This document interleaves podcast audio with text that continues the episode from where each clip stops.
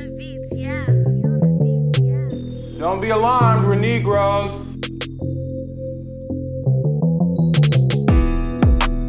Preach, Negroes. Don't be alarmed, we're Negroes. Welcome to Don't Be Alarmed, We're Negroes.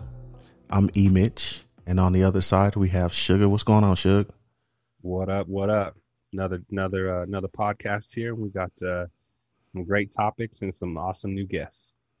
Awesome. Give us the rundown for the week. We're gonna always get into the Tiger news of the week. We're also gonna talk about last week last week's ladies uh, Kia Classic, the WGC match play, the uh, Corales Punta Cana Championship, this week's uh, Valero Texas Open, the front nine where we're going to get into 80s movies. So that's going to be awesome. Uh, African Americans, uh, timeline in golf. That's our diversity segment this week. We're going to get into the gigging song of the week, My Ambitions by Mozzy. And then what are we hating on? Which you never know, can always be an epic one. Just got to tune in and find out. You're right. And then we're also we're going to get into the back nine uh, with our special guest today, Train and Trombone Shorty. Oh, well, speaking of train and trombone shorty, let's let's introduce them real quick before we get into the Tiger news. So, uh, I grew up with both of these cats, known them for a long time. We golf together. We've grown old together. Uh, first, we've got King Slurpee. Hey, Mr. DJ. CC Hall of Famer and Casaba Melon Calves. Bring it, knew that was bringing it to the stage. We got Train. What's going on, Train? What up? I knew I knew there was gonna be something about the Cavs. I I, I, I do it, but thanks for having me on, y'all. Got it, Word. man. And secondly, we got my man. We're band dorks together. You know, sneakerheads on the undercover. Um, I remember I twisted my ankle and he helped me to the nurse's office. Uh, Method Dan, Dan the answer man, the golf fitter himself, trombone shorty, Dan Muniz. What's happening, Dan? What's up, guys? Honored to be here. I'm looking forward to it. Loving the podcast. Right on. Thanks for joining, fellas. So uh let's get into the Tiger news of the week. So um Tiger is uh on the uh injured reserve list right now um because of some driving mishaps. Um and so he is making money from the bed. And so everyone knows he signed a contract with 2K um, and he's tweeting updates and um, he's super excited about being part of this game. Um, but EA Sports is also coming out with their own game. And I think the last cover and the person on that was Rory. Um, but it's it's actually going to be real interesting in this in this aspect. Mhm. Um, so I don't know if you guys have played the game. I know me and Reg be be battling over the weekends. I don't, Dan, have you played the 2K PGA Sports or or Train? Have you guys played that game yet? I have not. that I have. So if you remember the old Tiger Woods games, Yeah. you'll love it for the simple fact that it's it's similar. Um, but there are some things that shortfalls. Like there are some courses that are missing, like the big ones. Like I think I know Augusta is not on this 2K one, and there's some certain ones, but the gameplay is fun. You can customize your player, and uh, we battle it. So it'll be interesting to see what what Tiger brings to this.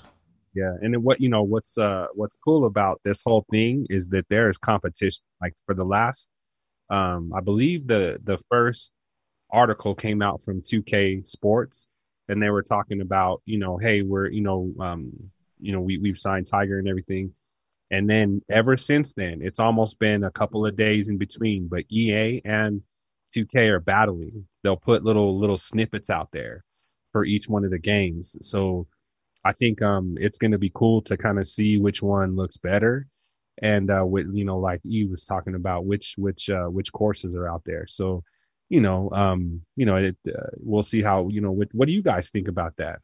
No, that's Right. that's good. I mean, anytime you have competition, you're going to get a better overall product on both sides, or you know, on either side. So you're going to get a better user experience.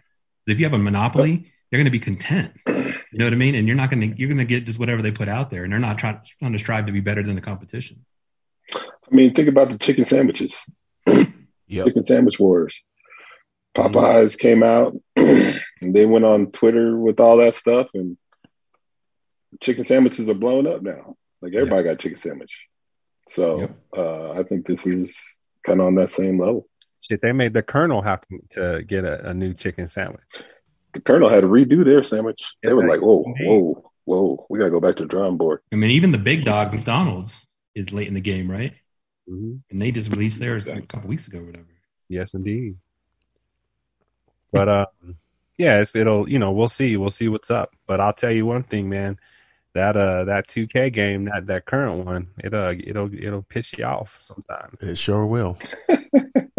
I see no lies on that statement. So, uh, to a more serious topic, um, we want to take a moment to honor the death of George Floyd and the pursuit of justice in his sad case. Um, it's just just terrible, and for the people and his family to have to relive this moment to kind of get closure, um, and everyone involved and hearing the stories, we just want to say, hey, we're thinking of you on this podcast, and uh, um, we just want everyone to be at peace about that. So, what do you guys think about that? I think if you know the, if you have not been able to watch any of the coverage, um, take a moment to do that. Um, I think you know this is a, a case where humanity was not given to a person or dignity, and I think it's it's tough to watch. But I think as a as a country to really face this and to understand what what this has caused is important. So I just think you know, shot, you know, it, it's it's it's a shocking thing that happened. Um, people are still healing from that, and I think we all need to to reflect and try to try to make some sense out of out of it that we can. Fellas, Agreed. Agreed. I, I think for me, it was like a change, but still the same, right?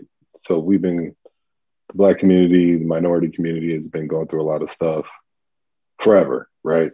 But to highlight this and uh, to see this last summer when everybody was at home for COVID and could all see the screens and it being recorded at the way it did and the egregious act that happened, like that changed some folks.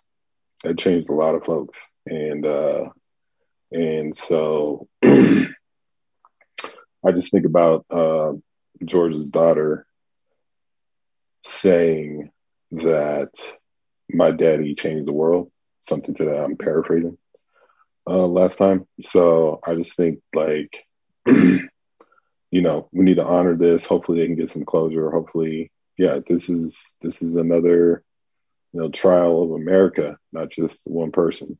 And Yeah. hopefully we can hopefully we can get some good closure on that and then uh come out with some good change. That that's my biggest thing. Yeah, I definitely agree with you guys. I mean, senseless acts like that, you know, things, and, and, and sadly, you know, we hear about it again and again. You know what I mean? This one just happens to be on the, on the, you know, the main stage, if you will. So, you know, people need to definitely respect, you know, make individual change. You know, it's easy to talk about, but it's up to the individual, you know, to make change. So, you know, you got to be sensitive to others' backgrounds, ethnicities, et cetera. And so, you know, people say you don't want to see, you know, I don't see color, but at the same time, you got to respect that, you know, a, a black man is going to be, you know, in fear because of things like this over and over, you know, or a young lady or whomever it, it may be. So we got to do our part to protect each other because we're all the human race. Totally agree. Well said. Well said. Mic drop. Yeah, for sure. Hey, Dan, I loved enjoying your pool time at your pool. And, you know, we're in the summer and Mhm. trying to stay safe, and I had to lather up with some sunscreen. And I suggest everyone lather up and protect their skin. So let's hear from Your Eyes Only Aesthetics about sunscreen. Hey, golfer gals and gents. This is Ashley Knight, founder and owner of For Your Eyes Only Aesthetics. Plan on hitting the links? Then you need sunscreen. 80% of all skin aging comes from the sun, so protect yourself while you're on the green with Image Skincare, available only through a trusted esthetician like me. When I'm outdoors, my go to sunscreen is the Prevention Plus Daily Ultimate Protection Moisturizer, SPF 50. A friend of this podcast is a friend of mine. So enter coupon code Don't Be Alarmed at checkout and you will receive 20% off your order. Again, enter coupon code Don't Be Alarmed at checkout to receive 20% off all orders. You can find us at www.youreyesonlyaesthetics.com. Again, that's www.youreyesonly.com. Thank you, Ashley, the Black Barb. Shout out to you. Shout out. Shout Mm, out. mm. So, uh, Reg, go ahead and, and introduce our guests and like get to introduce them to our, our crowd and our audience. And, uh, um, let's, let's hear a little bit about them. Well, why don't we start with Trombone Shorty? Why don't you uh, introduce yourself and tell us a little bit, a little bit about yourself, and then we'll get to train, and then we have some questions to kind of get you uh, back to the game of golf. So, Dan, let's start with you. Yep. So my name is Dan. Eric and I go way back. Elliot and I go back to high school, but Eric and I go back to middle school. I think we probably met each other in band in the sixth grade. I, Yes, I indeed. played trombone. You know, Dan, Mitch, I went to the same middle school as you, bro. but you were a year behind us, so that's why I had Okay. to just, you know what I I mean? just- so just making yeah, sure. yeah. So, so what good? yeah. So, but so E. Mitch and I and David Lynn, shout out to Mr. Lynn, my Asian Mhm. brother from another mother. Indeed. we we were doing our thing back in middle school, high school, et cetera, you know. And so, Eric, you remember when we do our Bart Simpson shirt, get the, in our Reebok pumps in the eighth grade? Yes, Yeah. indeed. So yeah, we go way back. So between band, playing basketball, you know, video games, you, you know, you name it. And then, you know, I didn't pl- really play golf until later in life. I didn't start playing until I think I was in college, maybe. I got introduced to the game um, probably like in the early 2000s. So I was actually out of college by then.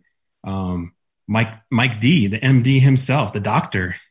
I was up in Fort Collins when he lived up there, and I remember going to. This is kind of dating myself. Going to Gart Brothers before it was even Sports Authority or anything like that. Oh boy. Got my first set, some Jack Nicklaus Golden Bear set. Went to the range. Still got poured him. A little bit. And my first ever round I played was a nine hole round down in Colorado Springs. And it was night golf, glowing golf ball. So you put a very green person out there in, in the middle of the, of the night trying to play some golf for the first time. Yes, sir. So I, I jumped right in, you know? nice. You still have those golf clubs though, the Golden Bears. I think I do. I, I, I, either a friend or a family member may have them, but I still own them. That's what's up, man. Right on. oh, yeah. Yeah. And I've been known to tinker and change out clubs quite often. So guys on the tour, you know, have benefited from some of the hand me downs. So yes, sir. yes, indeed. Nice. Might have to hit you up, Dan. Might have to hit you up. Uh, his clubs don't fit you. You were six six, sir. I'm sorry. I have a standard length. Let's uh, train. Uh, uh, let's uh, let's get to you, man. Tell us about yourself, and then how uh, what is your experience, kind of in the, and how did you get into the game of golf? Yeah, so Elliot, you trained Broadnax. Um, yeah, grew up with uh, with all these cats. I've known Eric since elementary. Yep. Dan, Oak Creek. elementary. Middle Yep, school. Oak Creek. no, I didn't go to Oak Creek. You didn't go to Oak Creek? Nope. Okay, anyway. Um yeah, so um I grew up in Colorado Springs, kind of came up with all these guys and uh how I got into golf actually uh Brian Coleman told the story, but uh it was me, Brian Coleman, Matt Wagers, who's on the tour with us, and then uh Denny Howard and Greg Mullerud um, we all would we're taking uh, miniature golf. Uh, we were doing miniature golf every weekend. Our parents got us uh, some golf lessons. Um, it was either between sixth and seventh grade or seventh and eighth grade. So I got in there really early and then um, kind of went back and forth with it. Um, I, uh, to be honest, um, it was cool, but it wasn't that cool. I was playing basketball. I was getting pretty good at that. Um, and ironically, I actually had tennis lessons growing up. And so I played a lot of tennis and I really enjoyed that. Um, so I was like a tennis basketball dude. and then uh, would mess around with golf every once in a while. Uh, and then, yeah, it just as the older I got, the more attractive it got. Um, and so uh, after years and years of uh, Mike D and Brian begging me to, to get on the, the tour, I was trying to do my, my, my alternative sports. I was trying to mountain bike and do all this other stuff. Um, I finally jumped in, said, Hey, I'll try it, and got back out there. Loved it. So, um, super glad I'm a part of it. And yeah, love the game. that. Um, so both to this question is for both of you. So what's your favorite sport outside of golf? So my favorite sport outside of golf, I have to say football. And it's changed over the years because I, I like football when I was younger. And then, you know, like in middle school, high school, basketball was everything. You know what I mean? Because in the 90s, I mean, how could you not be a 90s basketball fan, right? The Jordan era and so forth. So, you know, it was huge. And then as I got a little older, you know, I, I watched less basketball to be honest. You know, college basketball a little bit during March Madness. You know, excitement's there, but more so football. I've been, I'm definitely a football person now. Train. Interesting. Interesting. Because I am the opposite of that. Basketball is probably my my favorite sport. I, I got an opportunity to, to play in uh, Denmark and Norway after I went to Colorado College, played there. Um, so, uh, and then after that, I had a career in coaching for about seven years. I was at a couple of Division One uh, schools. So basketball was life for a while for me. Um, and then kind of realized it was a little too much life and kind of got out of the game. Um, so, uh, but still love to watch it and still, still pop it on. Don't watch it as much as I used to, but definitely pop it on. And uh, love watching NCAA because I still have friends that are coaching, and then some of them are doing some big things, um, moving up in the in the coaching ranks, and uh, um, yeah, are doing some real big things. So, um, so that's my my second favorite sport, and then uh, tennis is a close second after that.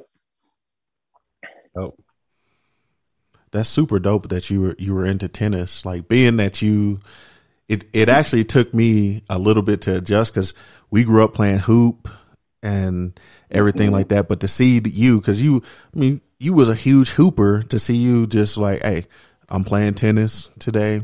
You have your racket and shit, and head to the head to the courts and get it.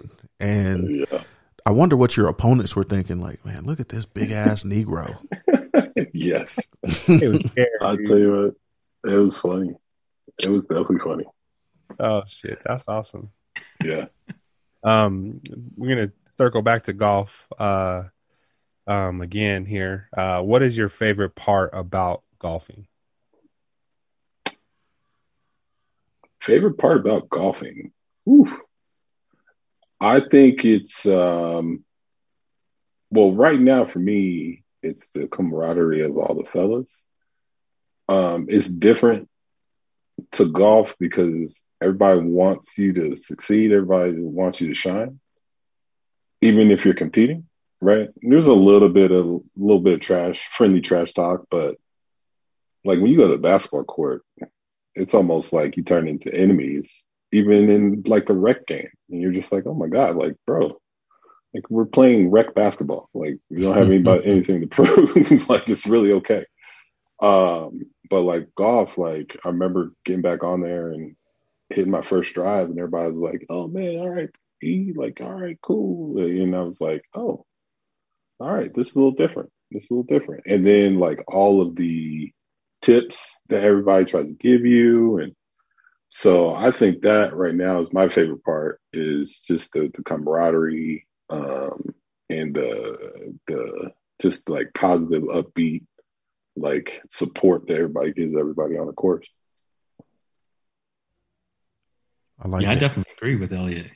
I mean, to me, golf is such a unique sport, and people question that it's a sport at all, right? They don't understand. You're not out there running. You're not, you know, carrying the ball, whatever, right? You're not shooting the ball, but it's a it's a sport, and it takes, you know, it's not only it's very mental more than anything too. And what I really appreciate about golf is every shot is unique. Every shot is different. You know what I mean? You're never going to master it. I think that's what Matt said last week. But you know, and then and then they throw in there the social benefit. You know, hanging out with all of my friends and you know, being able to get out. I don't get to see them much, but you know, once we get there on that Saturday or Sunday, and we get to hang out for five hours, whatever. I mean, you can't beat that. Agreed. Uninterrupted time. Yep. Yep. Uninterrupted. I love it. That's hard to get, man. That is and on and that's It's just true. It's, uh, it's not a knock. It's just hard to get. Right. yep. You know. Um. So what um what driver are you using this year? Mm, good question. Uh, do I know what the driver is called? Uh, it's a ping. I think it's a ping four fifty. Okay. I think I've had it for a lot of years, so it works though. It's it's That's all that matters. it's one of my best clubs. So Oldie, oldie but goodie. Yep. And as I mentioned, I tinker. So the driver I have right now, I think uh, I think I'm playing the the Cobra Cobra Extreme Speed something something. I even forget the name of it, but I'm looking at the Ping 425, and I played the the Ping what was it the Ping G400 before. So G four. I got my eye on that one. I'm trying to decide if I want to pull the trigger or not. So you know, next time you guys see me, I'll probably have a different answer. I've heard. So I have the G400, but I heard the 425 is great. So They they they market it as the most forgiving driver, so you know who doesn't want some help. yeah, you, And I might have to get three of those. hell no. I'm just being honest. All right. Well, speaking of golf, let's go into uh, last week's golf tournaments and coverage and winners. Let's start with the ladies. Hey, ladies. Kia Classic. Uh, Inbee Park won at uh, 14 under. She got 500 CME global points. Um, and so it, it was actually a, a pretty good tournament um, to watch.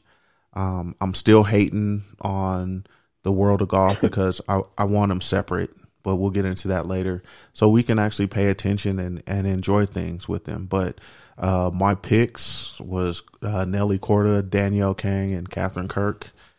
And uh, as you see, none of them won. Um, so um, I don't know if you want to listen to E Mitch for a while. I started off hot, but I'm struggling in the pick game. My Um, picks weren't great either, man. Yeah, I know. So I'm not, you know, a lot of them were already mentioned, but I did say that there was the potential for there to be an international winner. So I think I'll I'll uh, I'll take that. uh, that covers half of the LPGA. I mean, Yeah, you're yeah, gonna man. you're gonna win that for sure. gonna steal, man. Flip of a coin. Yeah, And to be Uh-huh. honest, I mean, in in the LPGA, the international game is very strong. Oh You yeah, know, the, the American women have actually kind of taken a step back because you know this, you know, South Korea and China and other places. Well, maybe not China so much, but a lot of other places. I mean, the Europeans.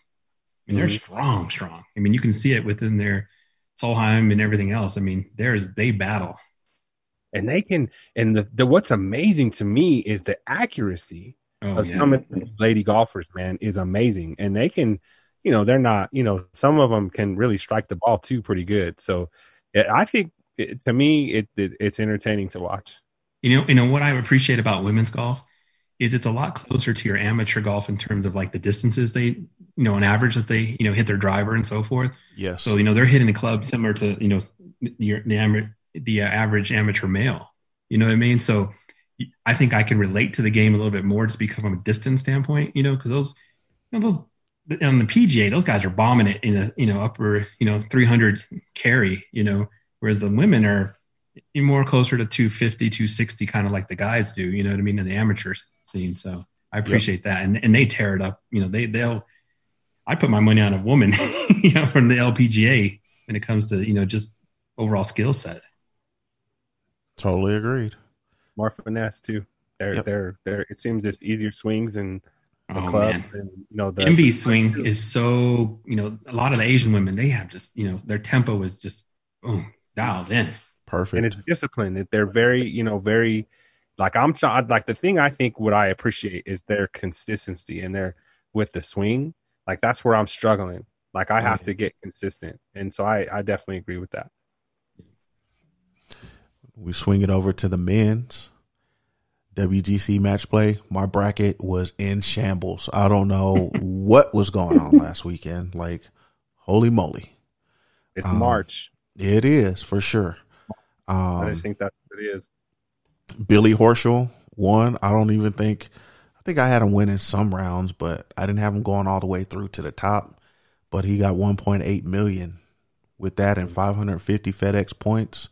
And that, that moved him up like a big dog, you know. And I had JT, Bryson, um, Kisner was my sleeper though, and he he pushed it a little bit. I thought he was going to actually come through and win. Um, Jon Rahm, everything like that, but um, just struggled. All the top players seem like they're struggling right now. It's it's actually kind of weird to see. Just off. You know, I had DJ Sungjae Im and uh, just uh, you know Jordan Spieth and uh, down goes Frazier. all those matchups, man. And there was guys out there that were just they they didn't care. They were in the moment. I'm just gonna play golf for what it is. And you kind of saw the what I and I'd just be interested to hear the perspective from the fellas too. But the you know when you see uh one of you you know one of the guys is supposed to win a match and they struggle, it seemed that the underdogs were just calm, like they're just playing regular golf. What do you guys Hmm. think? Yeah, I agree. I mean, oh, sorry, Eric. Um, I agree. When, when when you're expected to win, you have that added pressure, right? And so you're you're not only. I mean, game game of golf is hard enough. I mean, these guys are professionals. You know, they know how to handle handle situations, but they're human as well. You know, they have the pressure, and when money's on the line, and they got a team behind them who's who's dependent on them. You know what I mean? Whether you have an underdog or he's like, I have nothing to lose. I'm not expected to win. I'm going to just play my game and let it speak for itself. Yep, that was my point exactly. Like the underdogs don't care; they have nothing to lose. So Yeah. I'm out here and I'm gonna get it done. And uh, let me introduce myself to the world, you know. And so there was a lot of people. Like you look at the seedings, there was like sixty something beating like threes and sixes. You're like, oh, okay. And it, it's gonna make people think when it comes to the Masters next week on who you're gonna pick and who's sitting out there because the the big dogs are struggling. Um, But so let me Interesting. so you bring up that point, but I want to ask, I want to ask the fellas this too, and E, we'll start. Uh, Trey, we're gonna start with you on this one. But so when you see these guys, like you you brought up, uh, E, Mitch, when we go to the Masters, right? There's different kind of pressure. So the guys that may have won this last week, they might not deal with pressure as good as some of the the guys who who are winning tournaments. You know, so what do you guys think about that, right? Yeah, I think when you got when you're in any sport and you have this uh, pressure, you cream does rise to the top. And even though people are struggling, if people are experienced and know how to go through that mentally, then you're going to see some of those people come back out. They might be, and, and on the big stage, right? The big guys show up on the big stage. Like when you look at the NCAA and even uh, NBA when they shut down for COVID and they don't have anybody in the stands, it's proven psychology psychologically that people pay play better in front of people. Um, and so it's going to be interesting to see because I do think that golf is a little different. Where I mean, um, in the next tournament, you that that Punta Cana, the Corales tournament. I watched, uh, or I watched some highlights, but I saw Joel's um, speech at the end, he was like, "Hey, it's hard to win a PGA uh, tournament," and I was like, "Wow, that was the most real statement I've ever heard. It's just hard to win a PGA tournament, period. Let alone going to the Masters and things like that." Um, so th- there's a little different twist on golf when you think about it that way. But I also think that there's some people that do it enough that have been out there and like that big stage that are gonna that we haven't been seeing doing very well that are gonna come up. And then you'll have those sleepers that like are out there just like, hey man, this is I'm, I'm happy to play the Masters. Let's see what happens. And then they rise up a little bit. Go, oh, okay, cool, all right. So we'll see. It's it's a little combination of both. There's only certain people built for that kind of pressure, though, right? So you, you look at the golf, you look at the greats and the big names, they were built for that moment. They were built like Tiger was a machine. When you look at all the books and documentaries, Kobe, a machine. He wanted to rip your face off, right? Jordan, Yeah, that's true. Jordan, a machine looking at it. You know, they studied. Like when you look at the old NBA, right? Like the Pistons and the Lakers and the Celtics, they had many guys that were built for that moment and just focused, right? Whereas like nowadays, I don't know. Like when you go back to the game of golf, right? Like if you take Tiger away, and we've talked about this before, who's going to step up? Who's going to be that person? And I read an article Yeah. this week. They said when DJ is on, he's the closest we have to Tiger. But it's it's when he's on. Tiger was never off for a long time and had that. So DJ has the ability to hit that switch, but I mean, you're young, man. Shouldn't you want to hit that switch all the time? Yeah. He's struggling right now. And plus, I think the added pressure I think that the DJ has is he's such a nonchalant style player. He doesn't really show his emotion. If he hits a good shot, a bad shot, it's almost the same demeanor. And people are looking for a reaction because they want to be entertained. And if, if you're not entertaining people, they might look to someone else. You know what I mean? So he has the skill set, but he may not have the personality that the people want. True, because golf has pushed a lot of stars. Look at how many they pushed Rory for a while. He signed with Nike, and he struggled. Jordan Spieth, look what happened to him. Like he was playing good, they start pushing him tough, right? Like he's the next one, and his game disappeared, and he fell off, and now he's he's bouncing back like like no other, right? And it, it'll be interesting to see what happens with the others, like the Brysons, and Fowler's the same way, man. yeah. So You know, I don't know. And I think a lot of times what happens is, you know, these guys are young and they played golf since they were little kids, right? And they're they're and I think somebody mentioned in the last last week's show, you know, people are going through life changes, you know, whether whether they're getting married, they're just getting older, you know, they have different responsibilities, they're businessmen, you know, they have their their teams that work with them because you know golf the actual paycheck isn't just winning the tournament or you know what I mean. They have all their endorsements and everything else. And so, you know, you got to be able to mature and have the right people, you know, help you along. And so, and also going back to Elliot's point regarding, you know, playing with, you know, a lot of people on, on, on the course, you know, having a gallery and so forth. I mean, some guys thrive on it and some guys aren't really used to it. You know what I mean? So you almost have to play with what you're used to, or at least, you know, be more open to getting in that situation and trying to thrive. Because, you know, if, if you're paired up with Tiger, you know that there's going to be a huge mass of people following you and screaming and everything else. And if you're not used to that, you might be uncomfortable. I mean- you may not perform like you normally would. How many times have we lined up and we're teeing off on the first hole and there's people at the clubhouse or at the restaurant behind us? Think about how you feel when you're teeing off and then the amount of gallery that these guys that, get. yeah. Yeah, it's crazy. Yeah. Mm-hmm. yeah. Yeah, I mean, you see how narrow those fairways are, and those people are lined on the tee box practically. You know what I mean? Yeah. You let an errant shot go. You know, I know. Oh, I'm I'm, killing somebody out there. Somebody is, is, is catching one. y'all gonna have Yeah. a lot of lumps. Um, Hilarious. the Corales Punta Cana Championship, which was on the same time last weekend. Um, it, it was for 300 FedEx points, and um, Joel uh, Dahmen won that at, with negative 12. Uh, my picks were out there. I had Hoffman and Lashley. Um, struggled again with my picks, but Yeah. you know, we'll see. I'm I'm gonna ride them this week with the Valero. I promise you. So, Yeah, I'm um, trying to do the same. overall, the FedEx standings. Um, you have Bryson at one, Justin Thomas at two, Cantlay at three, Hovland at four, uh, Xander at five, DJ at six, Billy Horschel moved up to seven with his win, uh, Harris English at eight, Tony Finau at nine, and Joaquin Niemann at ten.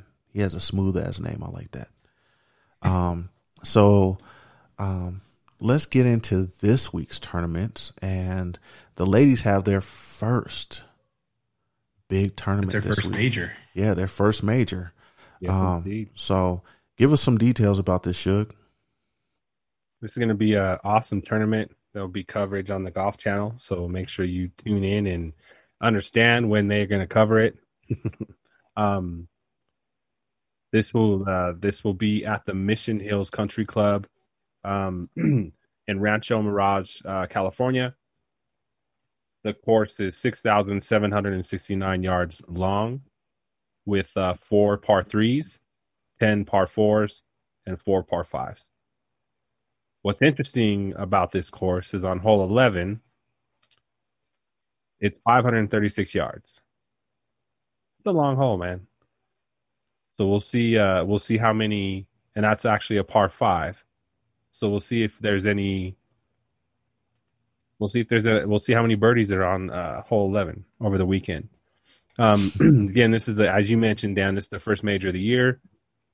This tournament was created in 1972 and in 83 became a major. The full purse for this tournament is 3.1 million. Um, there's still no fans, uh, so I think you know as things change and and kind of the the COVID protocols kind of lessen, I think you'll start to see more fans at these LPGA events.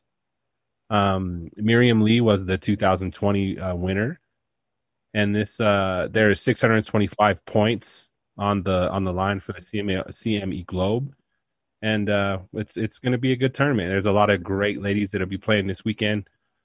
Um, uh, my picks for this week are Lexi Thompson and Jin Young Ko.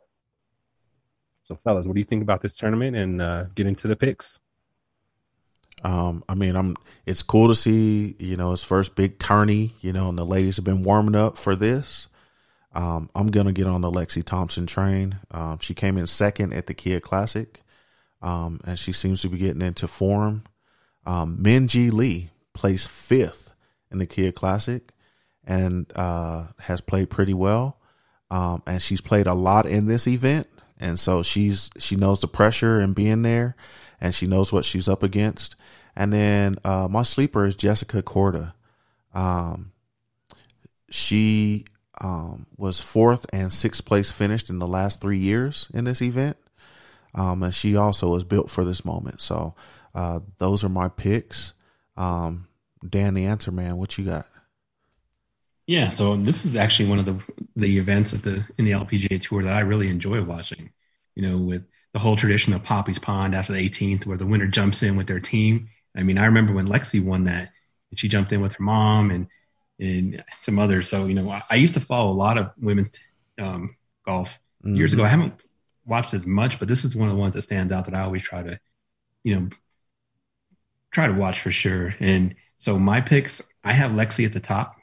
I mean, Lexi, she's a long driver. She's, you know, she's a big dog when it comes to, you know, smashing that driver in, in her, you know, her game. She has, so if she can putt, I think she'll take it. Mhm. Um, I think Danielle Kang has been pretty consistent, and I think she's she's like done everything but.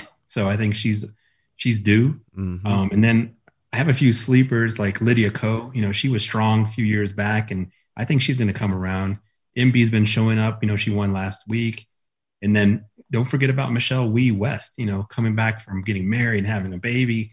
You know, she's you know, anytime you got those taller women, six foot plus, I mean, they're the ones who really like these long courses, long holes, because you know they have an advantage because they have the distance. It's just a matter of time before she gets her her uh, her mojo back too. Mm-hmm. Yep. It may be a little early, but you never know. You never know. Train, what you got? That's what's great about golf. You never know. Well, um, I got to be honest, fellas. I don't watch a whole lot of golf like y'all do. I just like playing the game and watching highlights. Word. Um, so I'm gonna pick Nelly Korda because I watched the highlight and she was killing it in the last highlight I watched. So we're just gonna go with her.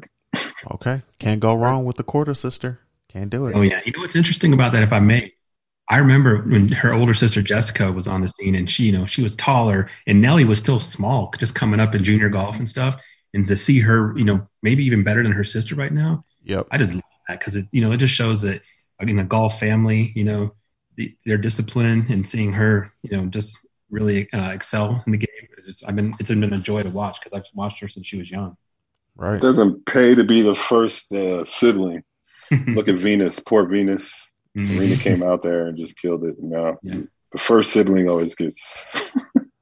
They paved the way for sure. hmm So they get no shine, bro. No shine. no. No, I'm just playing. um, gonna be a great tournament to watch for sure. And sharing the airwaves this weekend, the Valero Texas Open, TPC San Antonio, the AT&T Oaks course designed by PGA Tour legend Greg Norman with player consultant Sergio Garcia. Um, this course is is can and will be brutal. Um, narrow narrow tree line fairways. Um, you're gonna have like these oak trees sitting out there. Um, the bunkers are gonna be rugged um, out there. The native grasses in Texas, as you know, it's got that Bermuda grass. Um, it's a par 72, 74, 35 yard course. Um, you're going to have force carries on a couple of holes out there. The purse is $7.7 million. And the FedEx coin, FedEx points is 500 points. The odds they have, so Dustin Johnson was at the top, but he withdrew, which is uh, interesting again, because I believe this is the second time he's withdrawn from a, uh, an event, especially a big one. Um, But you you got Jordan Spieth at fourteen and one. Scotty Scheffler, a lot of people are high on him. He's played well, eighteen and one. Tony Finau, eighteen and one. Ryan Palmer is thirty three and one, which he's he's played pretty well. Siwoo Kim, forty and one. Matt Kuchar, who's played well, he's forty and one. Um, I mean the list can go on and on. Phil Mickelson, seventy and one. Um, but the past winners in 2015, you had Jimmy Walker, 2016, Charley Hoffman, 2017, Kevin Chappell, 2018, Andrew Landry, and uh, 2019, Corey Conners.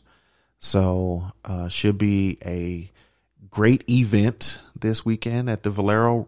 Just a tune up for the Masters. Um, my picks this week are um, I'm going to take Jordan Spieth. Uh, he's a Texas boy. He's four for five. Um, and he was the runner up in 2015 at this event. I'm going to take Abraham Ancer um, because um, he he can play off the tee pretty well. Um, he's ranked second in driving accuracy, um, and he also ranks 14th in greens regulation percentage. So um, that will rack you up some birdies. So he has 195 birdies in 44 rounds this season. So I'm kind of looking at that. And then my sleeper is Ryan Palmer, also a Texas boy. Um, and he played super well against match play and pushed Jon Rahm to his limits last weekend. So um, before I get to your guys' picks, our guest picks. So Booger took Scotty Scheffler or Siwoo Kim. Uh, the Nature Boy took Spieth. MD, the good doctor, took Corey Conners or Aaron Wise. Uh, B. Cole took Spieth or Ryan Palmer. I'm on that train. Uh, Matty Ice took Scotty Scheffler, and Chocolate Twilight uh, was too busy to put in his pick. So appreciate you, Chocolate Twilight. Thank you. Um, yeah. so Twilight, man. Um, wow. let's Good hear- breakdown. Good Yeah. breakdown for sure, man. Um, Thanks. My picks, uh, I'm gonna go with uh, Tony Finau.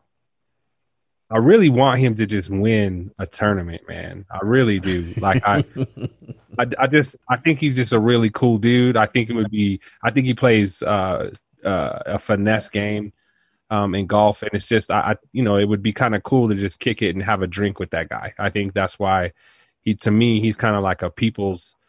He's you know to me he's the people's champ Um, and I, I'm always rooting for a guy like that. So I like Tony Finau. Um, I also like Ryan Palmer.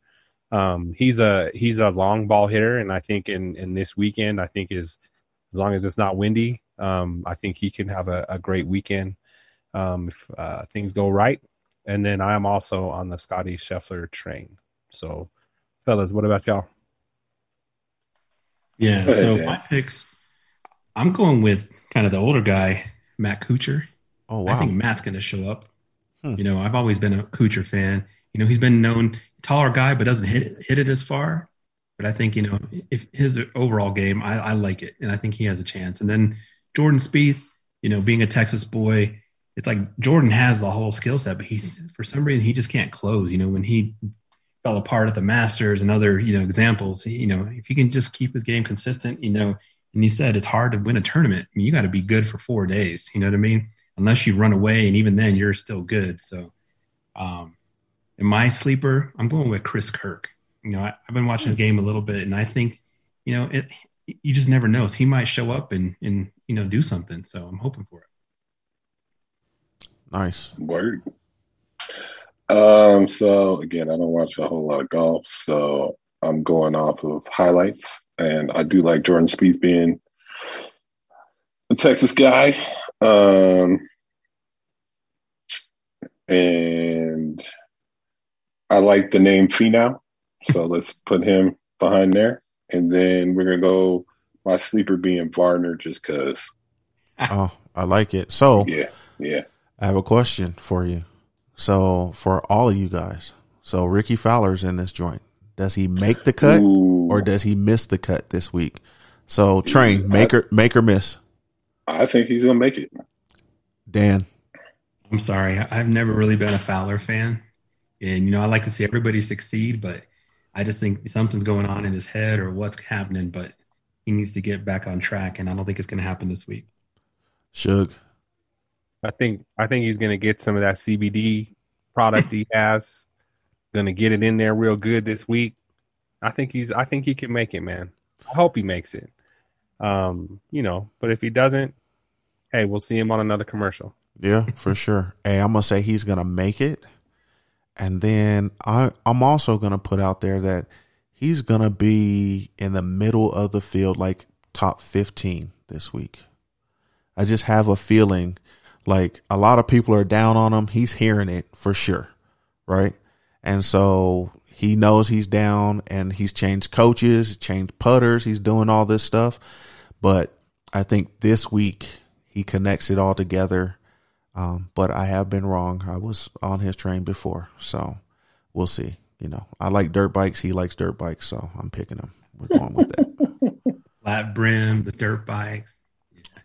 same as same. You know, I don't have as much hair as he does anymore, but you know, we're going with it. And, and can I add a quick comment about Finau? Listen, a lot of Finau, seasons. is- he's a, he's an awesome guy. I mean, he's a family man. You know, he's spiritual. I mean, everything. He he's he's a you know I want him to win, but when he rolled his ankle and dislocated that at that Masters pre pre round, seemed like part of his soul came out, and he just hasn't been the same since. Because he he came back and he played well. You know that that you know that tournament, but it just you know can't get it done. I'm like I'm rooting for the guy. You know, Ain't been the same since that ankle sprain. You know, I and feel you know. Eric knows about ankle sprains. You got that right. You carried me in in middle school. I'll never forget. There's a lot of guys on the tour. MD, I don't think he has either ankles anymore. that dude, yeah, oh boy, Yeah. even with the high top Adidas. Yes, Oh, okay. Satisfied. Dog. yeah. he knows it too. He'll admit it. He'll be the first one. Yikes. His ankles are tootsie rolling. I like it. so speaking of Finau, he's a diverse guy. Um, and we are all about diversity here. So um, I challenged us to take a look at the African Americans timeline in golf this week. Um, and the trials and tribulations of this list and how um, how long it took. Um, I can't lie, I was a little shocked when you see the dates on this list. Um, dating way back, just just think about like back to when we were in high school only, right? High school times. it's crazy, right? It's crazy, just like like the women PGA lady Renee Powell. Like that was the first time that she was she was elected the first African American woman as a PGA member. That's a long time. So um, let's get into this diversity and talk about this timeline. So, Suge, what did what did you think about this timeline? I, just amazing. Um, you know, to go back and kind of reflect on history. I'm, I'm, a, you know, I, I, I'm a history buff, so I kind of like this is kind of a personal thing to me. But just learning things that you really never knew or kind of maybe didn't understand, right? So I think from a diversity standpoint, seeing things that that influenced not only the game of golf but probably these folks' lives and it made them better, right? It they they wanted to do something different. They had a pursuit and a passion to do something that people didn't want them to do. And I think for me, what I took out of this in reading that list was there's a lot of pain, but there's a lot of reserve and resilience and and perseverance. And you know, that it, it just makes me proud because there, if people didn't take a moment to go do these things, you know, things would be different. We still might not be able to see, you know, people of color in the PGA or the LPGA if these pioneers didn't do that. So some of the ones that stood out to me were, um, you know, in 1926, um, Robert Hawkins was the first. Um, you know, he was he played in the first uh, tourney for African American players, and that was in the 20s. 1946, um, um, you know, uh, William Lewis was denied uh, um, funding, but found a way with two uh, African American doctors to create the first country club, for, you know, that that they owned and they they managed. Um, 1956, Ann Gregory, the first uh, African woman, you know, African American woman as a U.S. amateur. Um, and then another one that stood out to me was Charlie Sifford, the first African American to receive a PGA Tour card. So again, just uh, a lot of pioneers on that list, fellas. Yeah. So, you know, the dates alone speak for themselves. You know, I mean, back to the eight, late 1800s. I mean, over a hundred years ago, when you know these amazing milestones were happening. But think about how long, and that just speaks to what you know Reggie was saying about perseverance, not giving up. I mean, in 1922, they talk about Joseph Bartholomew, how he was an architect for the course, and he, he wasn't because of segregation. He wasn't even allowed to play the course. Could you imagine building something, being that close to golf, and not even being able to play your creation? I mean, Mm. yeah, I mean that's just unheard of. You Mm-hmm. know what I mean? But that was what that was the norm back then. So, and then just to think about where we where we are and how much more you know we can improve. Agreed. Yeah. yeah, you guys had some really, really good points on there. Um, for me, um, what stood out was what I didn't realize was Althea Gibson being uh, the first African American to compete on a LPGA tour, being knowing Althea Gibson and like respecting her as a tennis player, um, I didn't realize she was in golf like that. And that just makes her even more of an amazing person to me. Um, and then it's funny, I go through there, there's two other things that stuck out to me. A couple weeks ago, I was trying to go through like who's got their PGA card and who's on the PGA website as players in the PGA. And these fools, Calvin Peete, uh, Lee Elder, uh, a couple other people that are, you know, old as my dad, who's 82, are still on this website. And that's just amazing to me that all that stuff that's happened between when I'm reading these first wins and tournaments and what they've gone through, and for them to still be somewhere playing somewhere um, and still getting some PGA credit, I, I think that's pretty cool. I think it's pretty cool. Um, and then the other thing that stuck out to me was um, you get to like 96 and then it's like Tiger, Tiger, Tiger, Tiger, Tiger, Tiger, Tiger, Tiger, Tiger, Tiger, Tiger. And then we get to like 2008. so it's like, yeah. I think that is amazing for a person of any color to be to do what he did.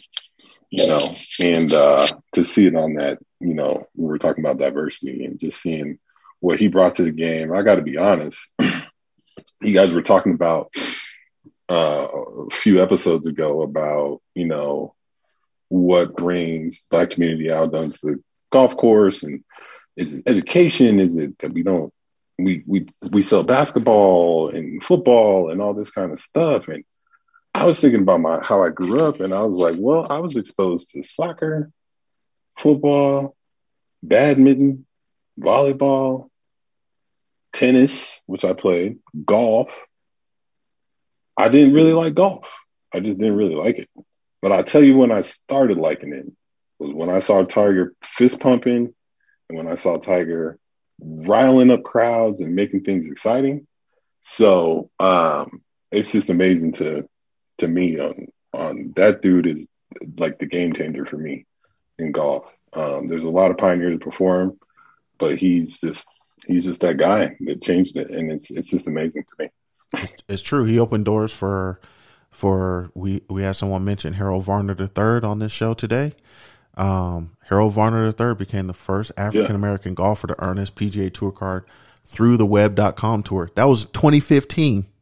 Mhm. Oh, that's funny. Yeah. So, I mean, it's it's crazy to see how far we've come, but we we still have a long way to go. No doubt. E- and and a little bit of me is it's kind of scares me, right? Because when Tiger retires, that's a big piece of diversity mm-hmm. retiring from the game of golf. When we have these big gaps, I mean, huge. Yeah. So, what minority, any color, is going to step up and do something Yeah. and fill that void? And we don't Yeah. know yet. We don't know, and that's the scary piece Yeah. that's out there.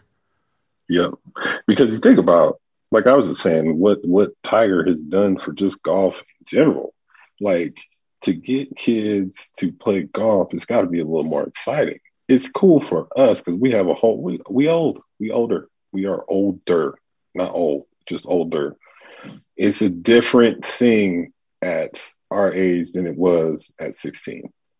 Um, Yes. but I can tell you at 18, seeing Tiger doing those things made me made me go, huh, what's going on out here?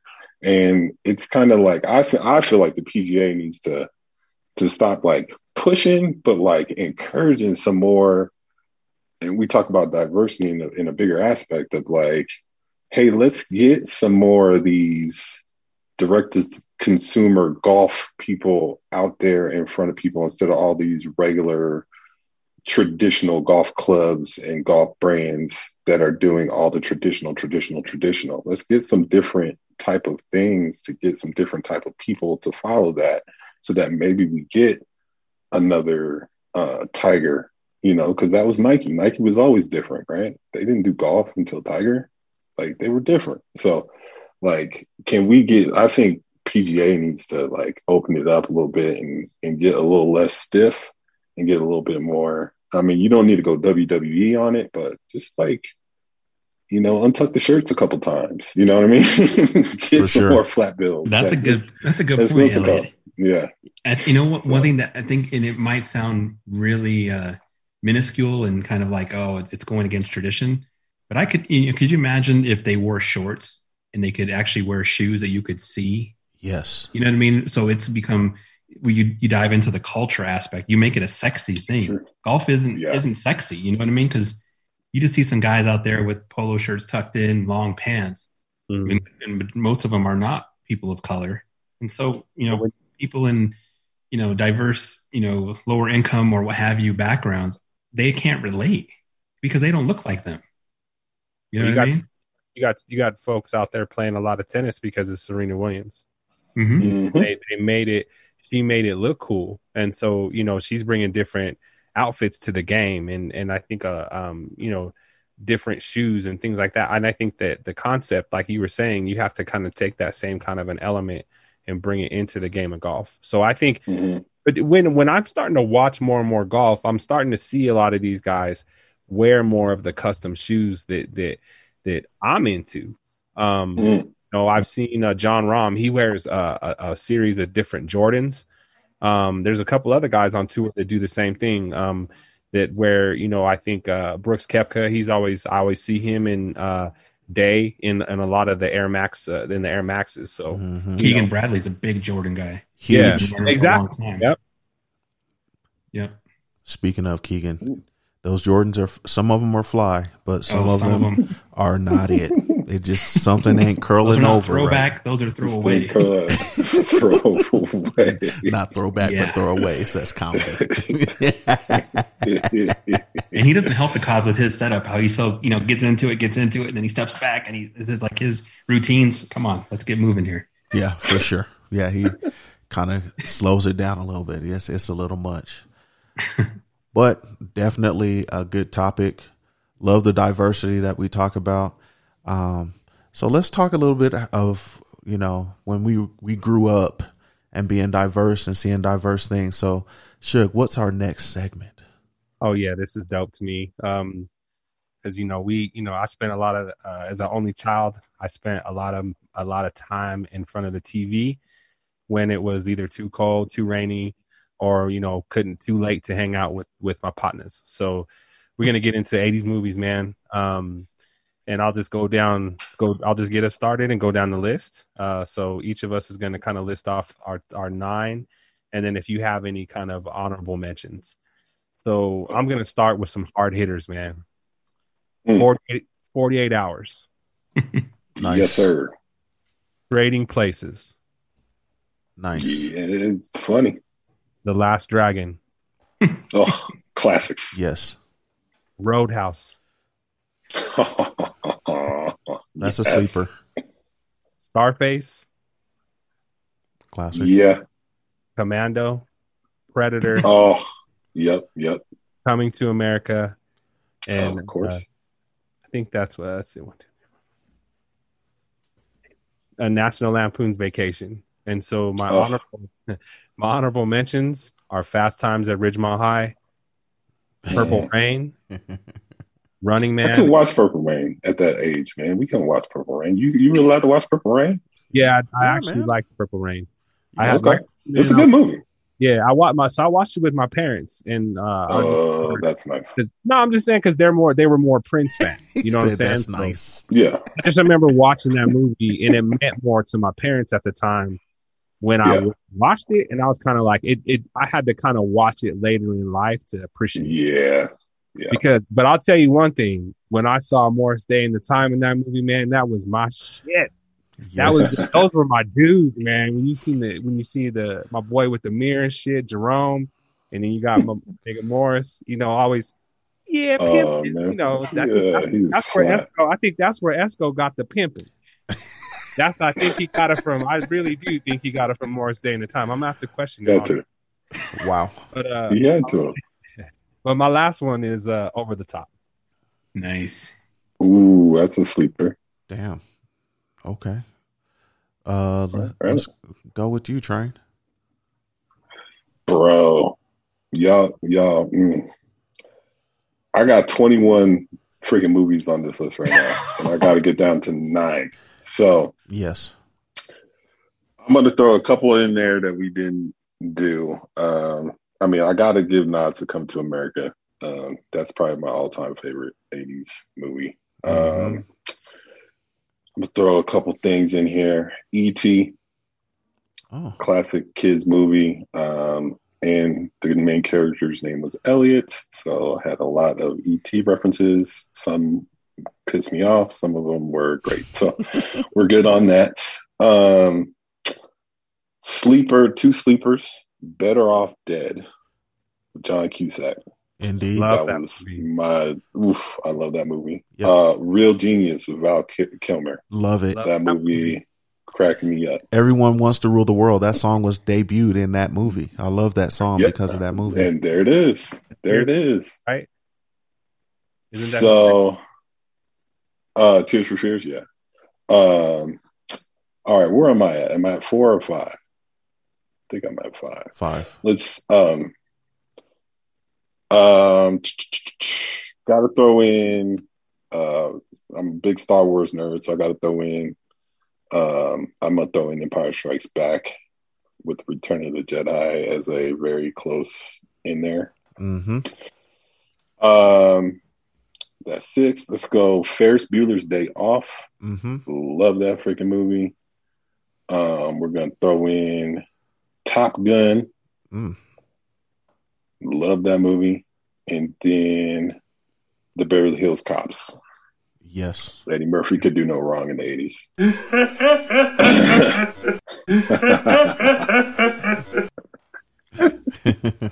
yes, right on point.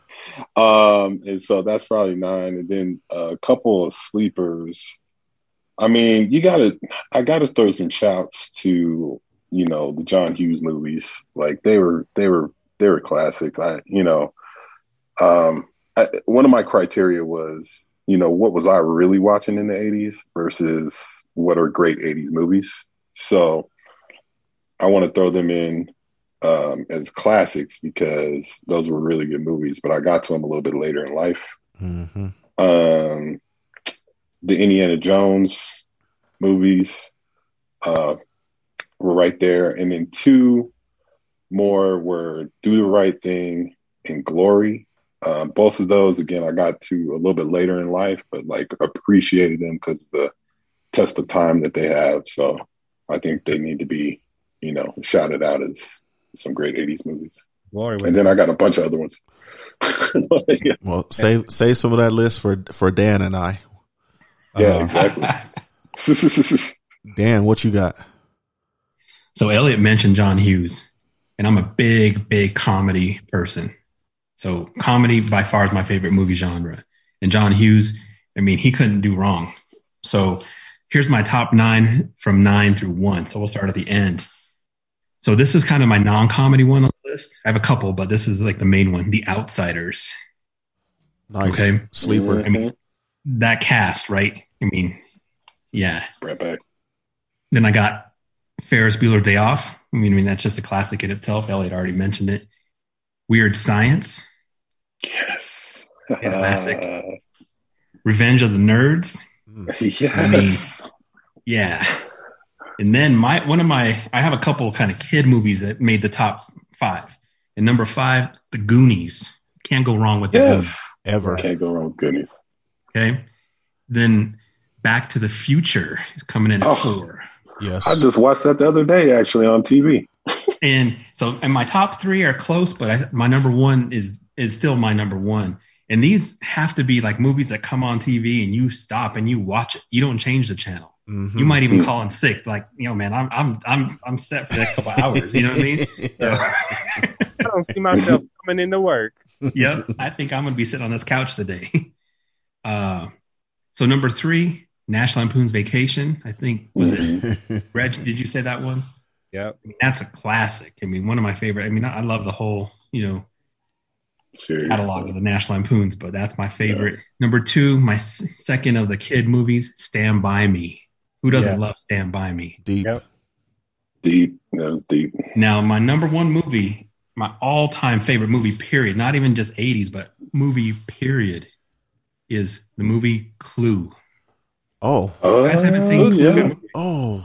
You need to watch it. I mean, the cast, the one liners. I mean, I, I like Yeah. mystery and I like that kind of stuff. And you know, I remember playing Clue as a little kid before the movie even existed. You're I was going to my grandparents' house and they had the board game, and I used to play it as a little kid.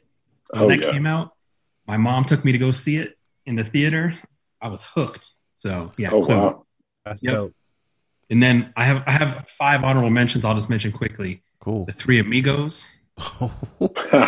yes. Willow? Sleeper. Who doesn't love Willow? Yeah. Yeah, Willow was Willow was good. And now this is my the one that's kind of not comedy, a little bit of the kind of you know comic book, but Batman, Michael Keaton. Original Nicholson. Batman was fire. The best. Yeah, I remember seeing that in the Colorado Springs. What was that? Peak Theater downtown. Yeah. Oh, the peak. With that Prince, the Prince soundtrack in that joint. Yes. Woo. Yes. Oh, All right, that's- and then that goes hard right now. Twins with Arnold Schwarzenegger, Danny DeVito, Dope. yes. and then my last one, The Breakfast Club, John Hughes. Yep. Always. There it is. So, yep. Always. So I categorize mine as what was the stuff I was watching when I was home from school sick, and after you finish watching Prices Right go off, like you just throw on a movie because you're eating the crackers and, and the soup. And so, Or if you're C pipes putting together a model, uh, yes. watching Judge Judy. oh boy. Um, number nine. Fired again. number nine, Coming to America. Classic is always going to be there. Always watch it. Like I will stop doing whatever I'm doing and watch that. Beverly Hills Cop, the same. Purple Rain when it's on VH1, I will stop and I'll watch it ten times because I always miss pieces because I, I uh, they'll have it on repeat and I'll watch Aaron's it. always a fan of Apollonia. Yeah, Lakes of Minnetonka. You know, I love it. Uh, Krush Groove because I love music and hip hop so much, and it has so many sir. people in Run DMC, L, Cool J, the Fat Boys, Yeah. Sheila E. with her fine self, everything. Yes. Uh, yeah. Breakfast Club, of course, like you can't beat that. Back to the Future, Trading Places. Uh, Last Dragon because I love Shonuff and Bruce Leroy. Yeah. But my number one favorite movies because I love music so much and I love dancing was Breaking. Break in. Yes. I was going to say, somebody got to say breaking. Both of them. Yeah. And one I and love two. Breaking One and Two, Electric Boogaloo. Shout out to Turbo who's still with us, and rest in peace to Yeah. Shabba-Doo who Oh, who passed away. You know, kind of sadly, but Breaking was my shit. I was breakdancing in my basement, TKO all day. Oh, yeah. Uh, honorable with you on that. mentions. Yeah, I love it. So Beat Street, honorable mention. Oh, Gotta have that oh, out bro, there. I got a story about Beat Street. Uh, we'll have to discuss that. yeah, and We then I Fort, just know Fort, Fort Fort Carson Theater was ghetto fabulous. We watched Beat Street in there. It's, oh yeah, keep going, Eric. Sorry. uh it's it's all good. And then my other honorable mention, you guys have always said the other ones, but Caddyshack. I love golf. Yep. And and it is hilarious. And I will stop gonna and say. watch that all the time. The Golf Channel will play out of all the golf movies they play. I will stop and watch Watch Caddyshack every time. so you like the original Caddyshack, right? Not the Caddyshack Two. Caddyshack Two is still funny too, though. It's hilarious too. Yeah. Yeah, Rodney Yeah. Dangerfield. So like, yeah, I got into it at Caddyshack Two, and then went back and watched the first one, and was like, oh, wait a minute, I missed, I missed how classic this was. No wonder. Yeah. like I, so I'm great at the Great Outdoors. Ooh, Um, that movie was fire to me, man. I that I it just cracked me up. Is that where them. he ate the whole steak, even the fat too? the old 96er. The 96er. old Yeah. 96er, man. And I'll tell you the one the one thing that always cracks me up, and I always remember from National Lampoon's Vacation, is when they rolled into uh, St. Louis. and he, they shit, they looking around. Yeah, we'll just get directions. You know, he's out there talking to the brothers and shit, and they they stealing his hubcaps and shit. While he, and then uh, just the the one line that cracks me up from that movie when he's like, "Well, kids, roll 'em up," and then motherfuckers was Hold out. yeah. Oh, that shit had me out, man. Like, hey, bro, So what it is, Holmes? yeah. What it is, Holmes. what it is, Holmes. Yeah, Classics. Yeah, a lot of movies from the 80s. I, you know, a lot of people will put Dirty Dancing out there, Flashdance. Um, there's some sleepers that people like the dancing world loves fame. And I introduced uh, Sugar and a couple other peoples to Fast Forward. A lot of people don't know about Fast Forward. It, it was the, the, the stepchild to fame. But that movie, you watched that and it was pretty good. And, um, What about Rad? The Oh, BMX. Rad. Ooh, how did I sleep on that? I know Oh. that was. I thought that was going to be one of Sir. your. Yeah, It should have been, and B, B Cole Sleeper. is gonna kick Definitely a my ass over that shit. And Oh uh, yeah, he's already hit me up today. Too. yeah, I love Rad. And so, actually, matter of fact, I'm gonna have to go ahead and bump off. I'm gonna bump off my list. I'm gonna have to go ahead and take Beverly Hills Cop off my list for Rad because I love Rad, and that's tough. But I love Rad. And I Yeah. love bikes, and I, I actually have a BMX bike in my garage now from back then. So, uh, Yeah, what, we didn't even mention like short circuit. Oh, I, I, I considered it. No You question. know, we only got like the nine Mighty- slots. The Mighty Ducks. No one said Karate Kid. Oh, it, I had it on the list. That it got dropped. Man, it's it's hard for nine slash, but Karate Kid and shout out to the Cobra Kai establishment. That shit is dope, man. People got to get on that for real.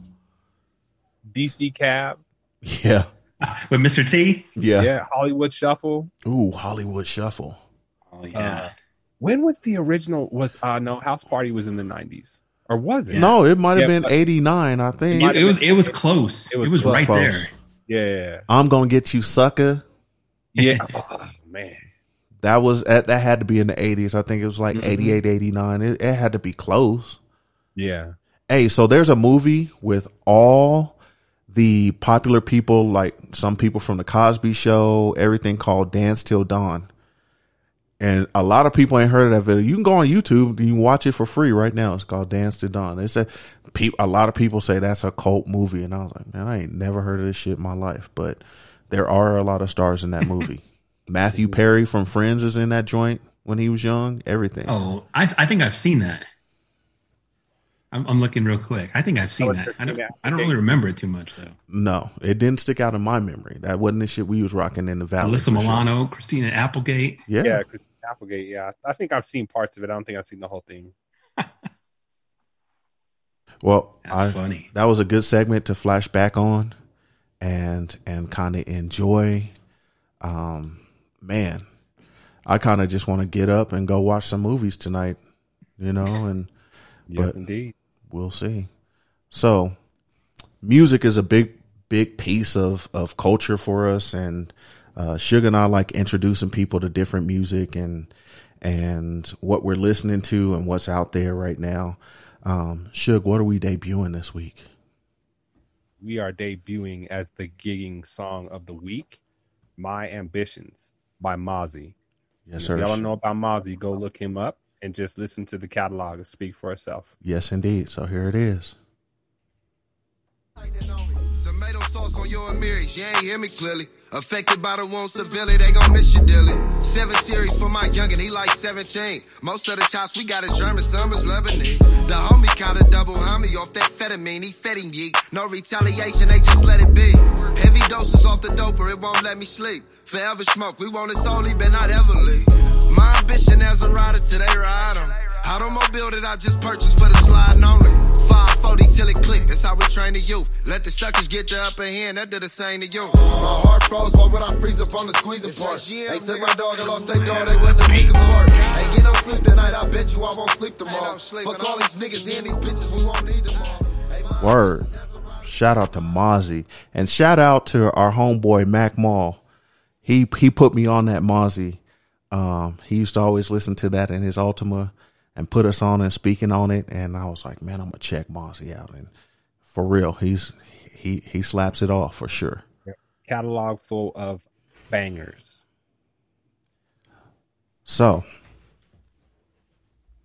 everyone loves to hate. I love to hate. You love to hate. We love to hate. So Reg, what is our next segment? We getting into the hating segment of the week. Awesome. So this is a segment where you can just talk shit about something you hating on for this week. And uh I found it challenging, but I did find something to hate on. We I, I hated on some really serious shit last week, but I do have some some haterisms. But let's let's let our our guest go first. So Dan, what are you hating on this week? So I was talking to my wife about this, you know, because I knew it was coming on the show, and I was like, I- I was like, I want to talk about this. She's like, Don't do that. A little too controversial. so I'm going to hold back a few things, and you know what I mean? Because I'm, yeah, I'll just leave it at that. But what I am hating on for the show, and this kind of carry over from what Reg was talking about with people who duct tape their cars. I'm taking a step higher than that. Bad drivers. Okay.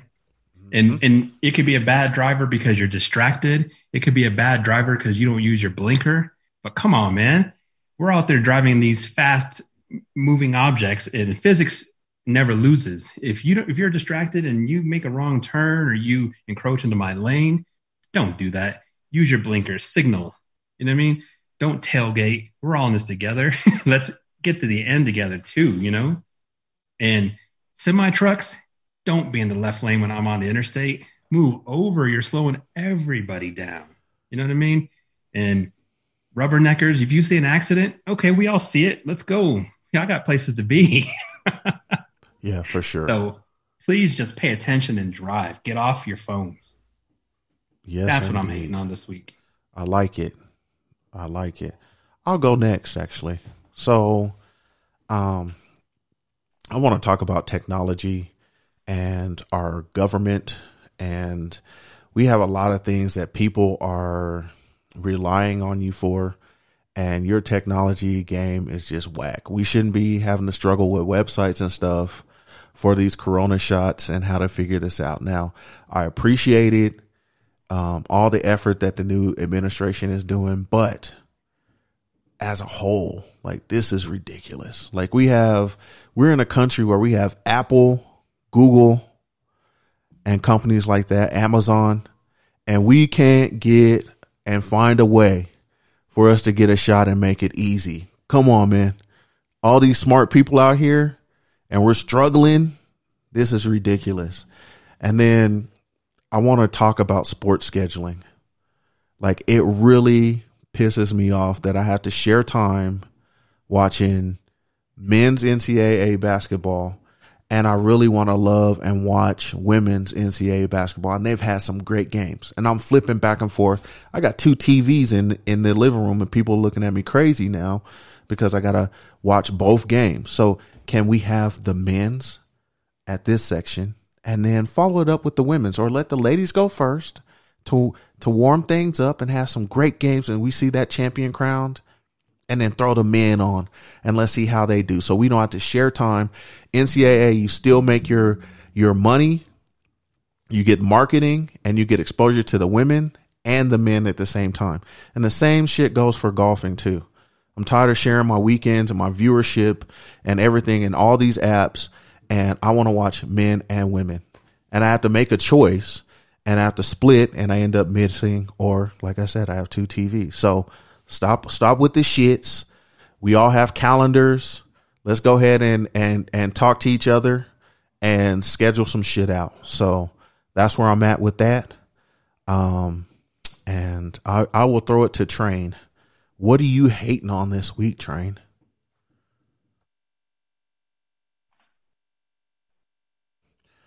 Uh hold on. We we've got Casper. Oh, Casper. my the bad, my bad, my bad. It's it's called mute. Yeah, You gotta you gotta get off of it so people can hear you talk. Um, I said uh, I don't have a lot of hate right now. Um, I'm just trying to absorb and learn and and grow. Um, but I guess if we were hating on s- s- something that's bothering me right now, oh, I gotta say, I, I wear I, I'm six six five six six, and I wear a size fourteen. And so when it comes to shoes and socks, it is not it's not easy for me. It's, it's not an easy thing, and I just wish that when you went to the store, that you could get the color that you wanted, right? Like Mhm. like I don't need the bright orange Nike Air Max 2001s because I ain't got nothing to go with them. I don't wear bright orange no more. That was the puffy days. That was the puffy days. That was uh, orange neon lanyards and whatnots. Like I'm I'm too old for that now. Like I just want to get the regular shoe, and they don't ever got it. What's crazy about it is, you if I had a 15 or a 16, I could get everything I wanted. If I got 13 or below, I could get what I need. But because I got 14, and then the sock game, what is this 8 to 12? They ain't got nothing better than 12. Like I, I need 13, but then they go 13 to 16, and then that thing comes all the way up my ankle. Like I can't do it. I got big calves, bro. Like I gotta wear the short socks. So, so, so can I get a low cut sock and a 14 and some regular ass shoes and a 14? That would be nice. That's what I'm hating on. Nice. And to finish us off, Mr. Hater himself, Man, Sugar. you know, yeah, I mean, you know, week to week, things happen.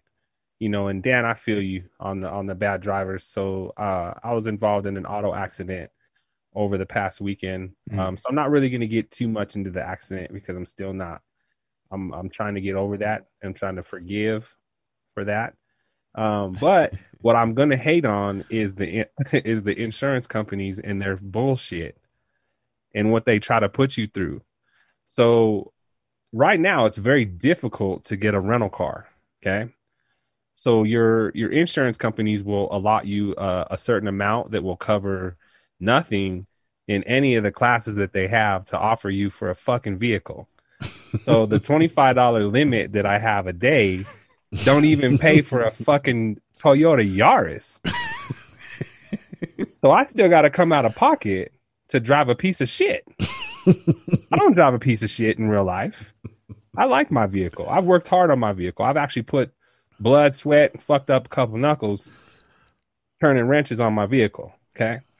So I love my truck, man. So eventually we'll get it back. I'm just thankful that everything is cool and you know, I'm you know, jokes is jokes, fun is fun, but fuck these companies when it comes to their allotment for twenty five dollars a day. Mm. Come on, man. Yeah, man. What can you drive for twenty five dollars a day? Uh, um, not much. Mm-mm. I can't even go and get a scooter downtown for twenty five dollars. And so the other thing I want to I want to hate on, in my company, I, I'm actually I'm with Farmers Insurance. So I'm just gonna put a shout out to Farmers Insurance. We're gonna tag you in this shit, and I hope y'all listen to this because at least give a give a dude forty dollars a day or forty five dollars a day because my payments on time in case shit happens. So and the other thing I want to hate on today is old ass boxers coming out of retirement. Uh oh. This week alone, we have Cotto, Marquez, and De La Hoya, who all came out and said they're going to have these exhibition bouts. Mm, mm. I saw all of y'all's last fight, and I'm good. so y'all should really start thinking. I know y'all. Then y'all must. This must be a money play, and it's cool. I get it. If you're raising money for charity, I will not knock that. But if you guys are out here doing this just to for the love of boxing, man, for yourself and your health and your life, think about it, man. That's I, all I'm. I did hear that Mike and Evander are scheduling something too. Man, what? It, what are they going? What are they go out there to prove, man? Mike Tyson, I, I think can. I, I'm, who knows, man? I think he can still fight some folks. He can, but Evander looks really good when you see him on his IG. He's trained and looking well. I don't know. It's going to be an When interesting got- call. When you got 85 kids that keep you young, man, not hard.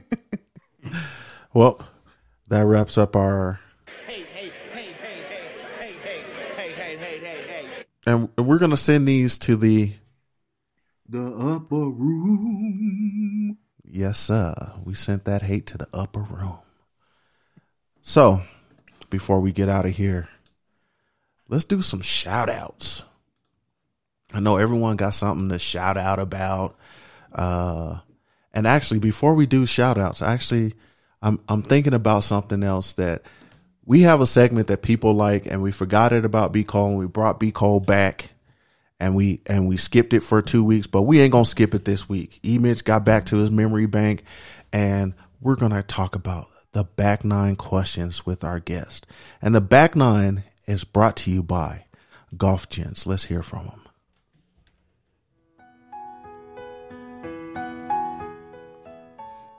Do you enjoy the flowering peach, magnolias, and azaleas? Then you should head over to golfgents.com right now to get your Masters collection gear. From the Metal Masters to the Amen collection, Golf Gents has you covered. Use code MASTERS and you will receive 25% off your order. Head over to golfgents.com right now. What are you waiting for? Man, a player almost messed up and forgot the back nine. Shit. But that was a professional, professional ad right there, man. I have to give kudos to the production on that ad. All right, word, right on.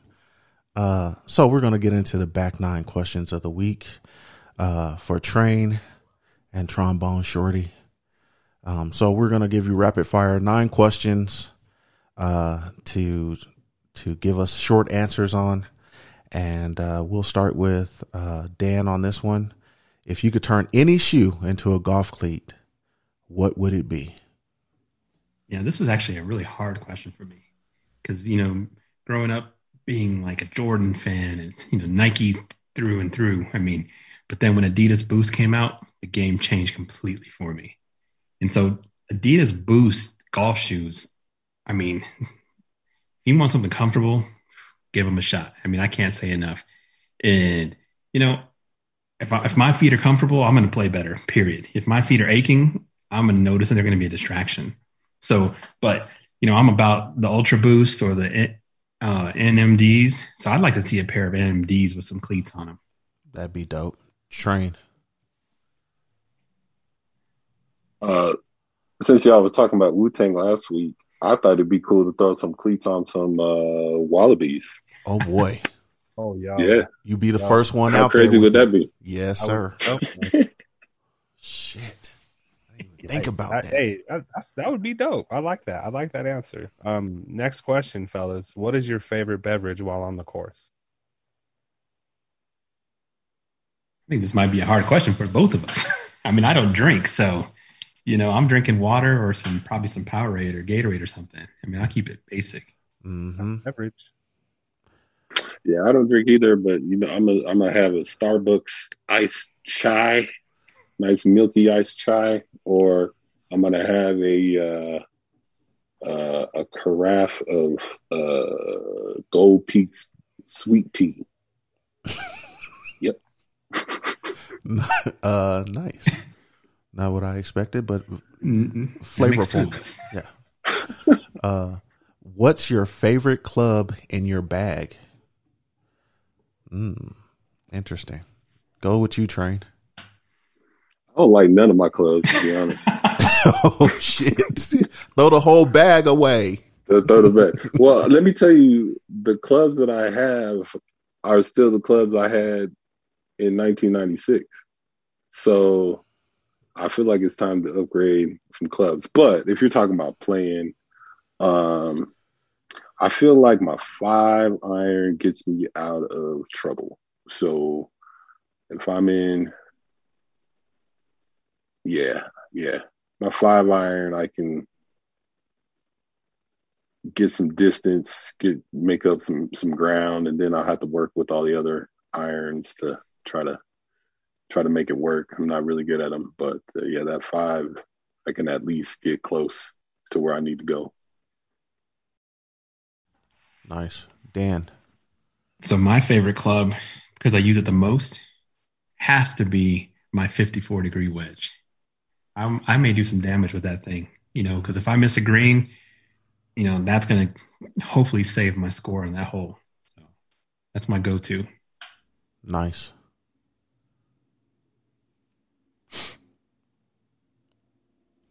Um, so what's your lowest score and what's your highest? And how much of that was a lie? Because you know we all bullshit. So Dan, you first. Lowest score. So when I'm practicing, I'll shoot in the 80s. And my lowest score so far is 83. The last few years, I have not been practicing, and my score has reflected that. But uh, excuses.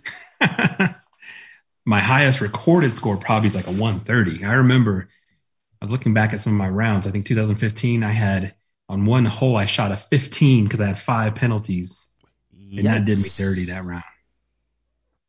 Not nice. Feel your pain, Dan. Mm. Feel your pain. brother. Feel your pain. Train. Uh, yeah. So yeah, my lowest score, it's it's uh 89. How much of that is a lie? Uh, all of it. I don't know what my lowest score is. My lowest score that I've known recently was like a 110. And then my highest score uh, is probably 130 with a big plus sign. It's like Apple Plus. I'm like I'm like 125 plus. Mm. Okay. Um, but the- you know, you got to understand. Last year was my first year out on the course, and probably eight. So there's that. Fair. Well, always room for improvement, brothers. And you know, I'm exactly. Yeah. hey, including me. I like I'm- exact. Shit, I'm trying. I to- like where where I'm at. I like where I'm at right now. I'm trying to get better. Um, so for both of you fellas, uh, have you ever broken a club and what happened? Good question.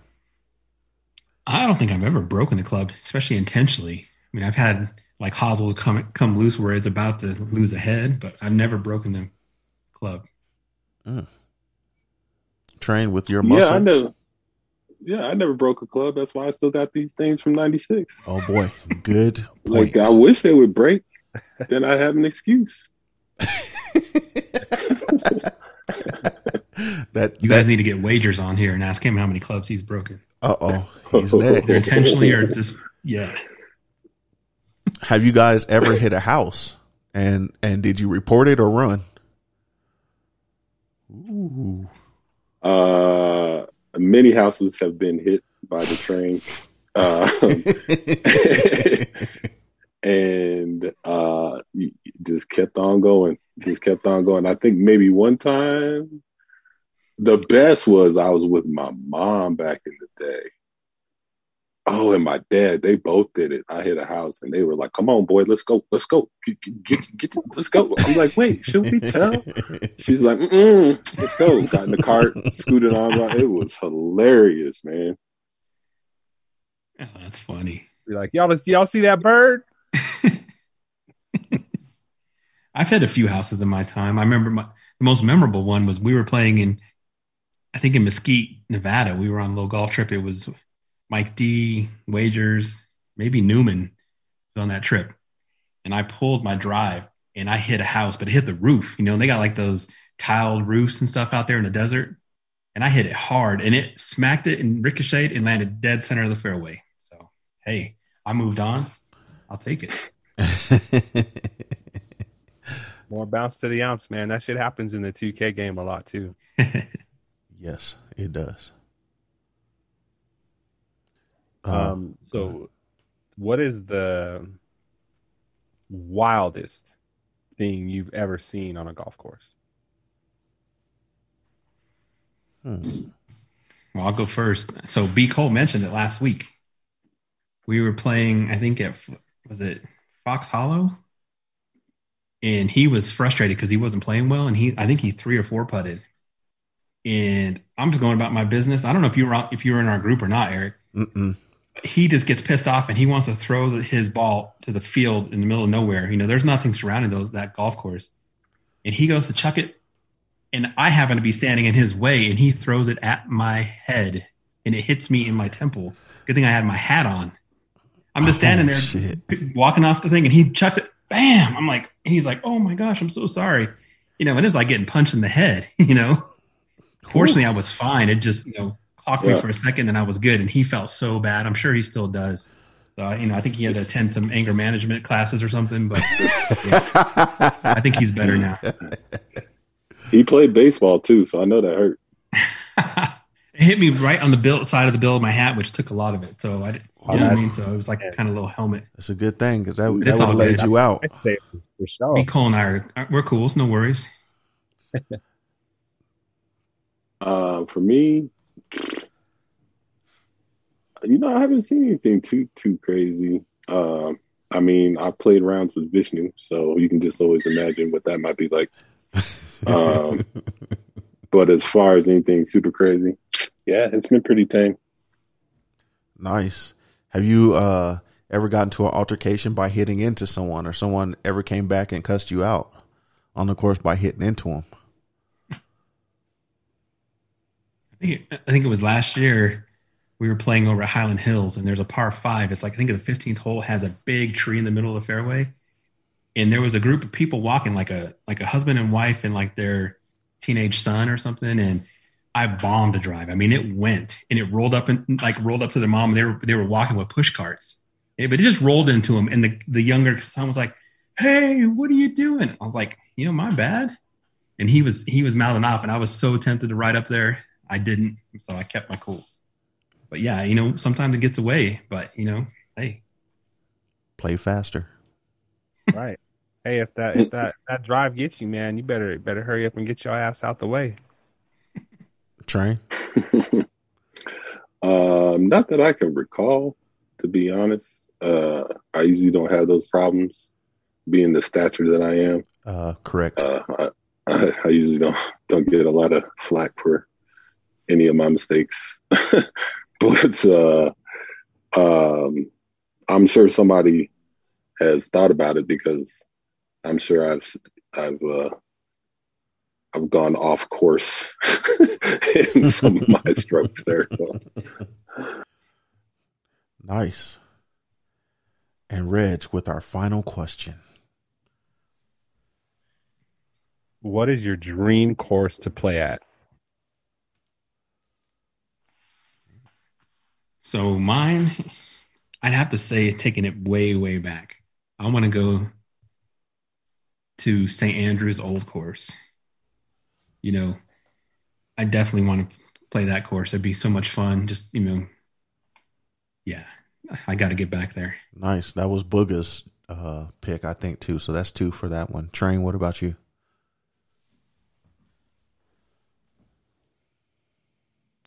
I'm not sure. Um, I think probably. I mean, just just uh, especially with the Masters coming up, just the the feeling of Augusta is probably a good just go to. Mm-hmm. Would be something I want to see. Yep, that was a favorite. That's our favorite. So that wraps up our back nine questions of the week. And so now we're going to go into our shout outs. So give your shout outs, who you want to uh, give some praise to. Uh, let's start with Train. Yeah, well, as usual, I just want to shout out the fellas, um, uh, especially Eric and, and Reggie for putting this together. Uh, I think it's been great. It's uh, this is cool conversation, and it uh, brings us all together. And I really, really enjoy listening to what you guys got to say. And uh, thank you for letting me uh, be a part of it. Um, shout out to the fellas on the tour. Um, it was a great year last year. I can't wait to get back out there this year. Um, uh, and then the big one, I really want to shout out my wife, Emily Jones. Uh, she is an amazing, amazing person and has helped me through a lot of life um, that I didn't even know I needed to be helped through uh, to this point. So, um, yeah, I really, really appreciate her being in my life, and uh, yeah, definitely wanted to shout her out. Word. Dan. Yeah, so definitely thanks guys for having me. I'm a fan of the show. You know, I, I listen religiously, and so being able to come on here and share the stories with you guys has been awesome. So thank you. And then my wife, Krista, love you. You know, she's my partner in crime, my better half, as they say. You know, she puts up with me. You know, lets me do what I do, and yeah, we have fun with it.